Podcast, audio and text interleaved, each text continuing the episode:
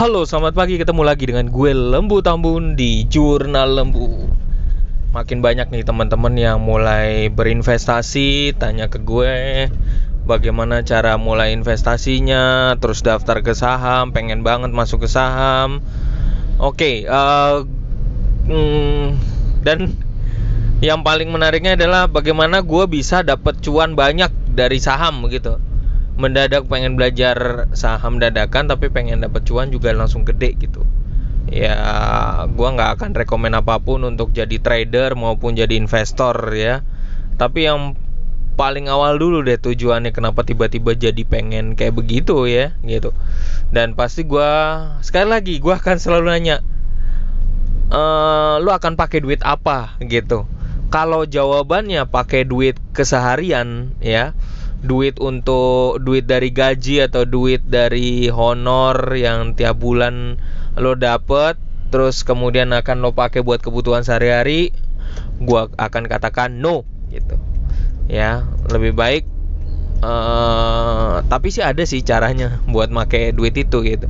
Tapi kalau terjun ke saham pakai duit yang kayak begituan itu membahayakan banget, apalagi kalau nggak punya ilmunya ya. Kalau turun di dunia saham nggak mau belajar ilmunya, ya udah nanti bahaya banget, tadi panik, terus kemudian psikologinya terganggu ya. Jadi nah biasanya gue juga akan bilang bahwa yang paling dasar adalah, yang paling enak adalah lo menabung ya, menabung di bank ya. Itu udah standar banget, lo bisa keluarin kapanpun gitu. Tapi kena adminnya ya kisaran 12.000, 17.000, 15.000 ya, setiap bank beda-beda ya. Pahamin itu. Di atasnya biasanya di bank itu akan nawarin namanya deposito ya, deposito. Lo biasanya harus masukin 5 juta atau sampai 8 juta.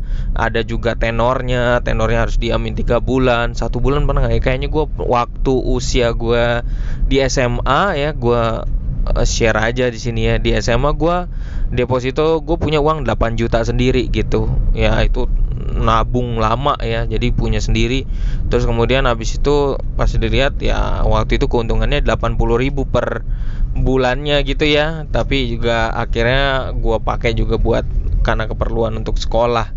Nah di atasnya adalah obligasi ya. Obligasi itu biasanya surat utang yang dikeluarkan oleh perusahaan-perusahaan ya untuk mencari dana, atau sekarang juga dari pemerintah juga ada. Nah, sekarang biasanya pemerintah itu kalau misalnya ngeluarin surat utang untuk kita para investor biasanya minimalnya 1 miliar. Tapi sekarang karena generasi udah milenial juga masuk, maka dipermudah bahwa minimal 1 juta udah bisa invest. Tapi gua rasa tetap nggak maksimal kalau cuman 1 juta karena potongannya mungkin agak sedikit banyak dan keuntungannya sedikit.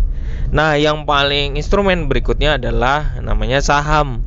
Nah, saham ini high risk, high return. Jadi memang ini menguntungkan banget karena Anda membeli surat perusahaan, tapi bukan soal hanya belajar fundamental sama teknikalnya saja tentang perusahaan, saham perusahaan yang Anda beli, suratnya, surat perusahaan yang Anda beli, tapi juga ada strategi dan ilmunya untuk mempelajari psikologinya sendiri ya, masalah psikologinya sendiri dalam ilmu saham. Jadi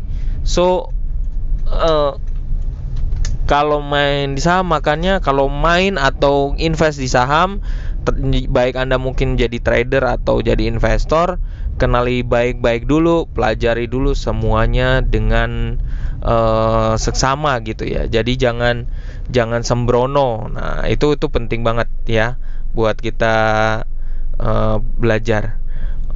Oke. Gitu dulu dari gue. Nanti kita akan bahas lagi yang lain. Salam dari gue Lembu Tambun, hanya di Jurnal Lembu. Thank you.